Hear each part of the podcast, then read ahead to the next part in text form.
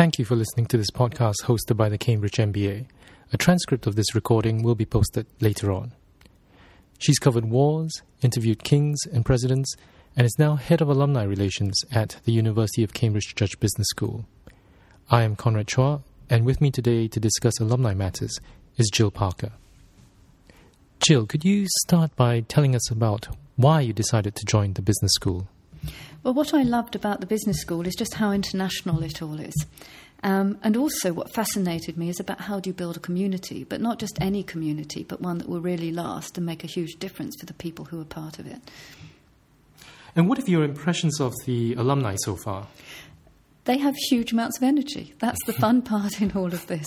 And, uh, you know, we may be small in number, but what I think is that's actually a huge positive. It's a huge strength because actually the networks I'm coming across are incredibly strong.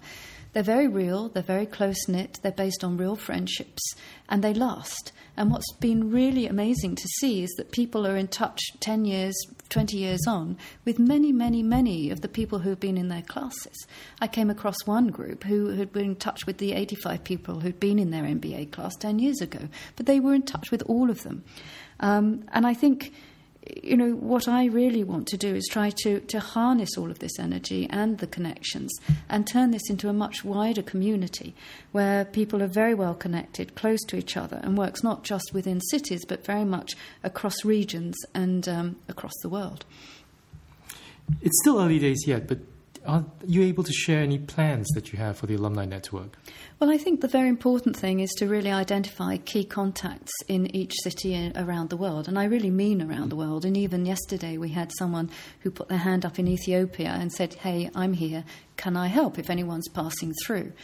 Um, I want to identify what type of events and type of content that, that, that is useful for our alumni. You know, is it an informal drink? Is it a lecture? You know, what do people really need? You know, intellectually, whether you know whether it's socially or from a business point of view, and what can we do to help? What are the bits that they can't do that we can do to make this community incredibly strong? I mean, to give you even a very, very small example, we have one alum from Doha who we knew was going to be in Canada. So we, we, we, we went to our alumni in Canada and said, Who's around? Who, who, who can help?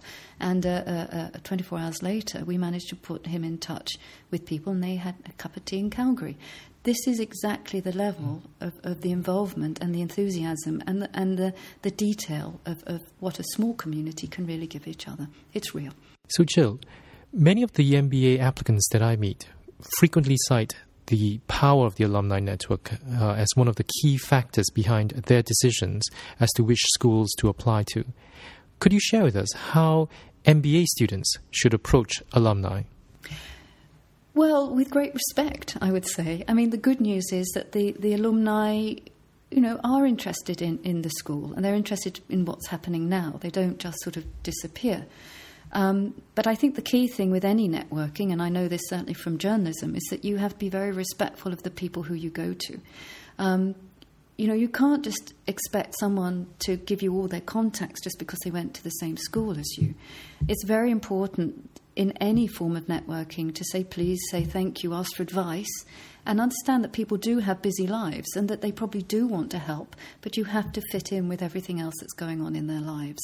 Um, this is something very much that I learnt from journalism. No matter where I was, in this, you know, whether it was in the middle of the streets, in a war zone, or whatever, if you want access, you really have to be very sensitive to what else is going on around you and what. Uh, what's going on in the other people's lives. But at the same time, I think if you handle it well and you, you handle it with, with care and you make friends with the alumni first, this is why the international groups are so important. You know, if, if you're already within the network and you can join in that network, it will become a, a lot, lot easier for everyone involved.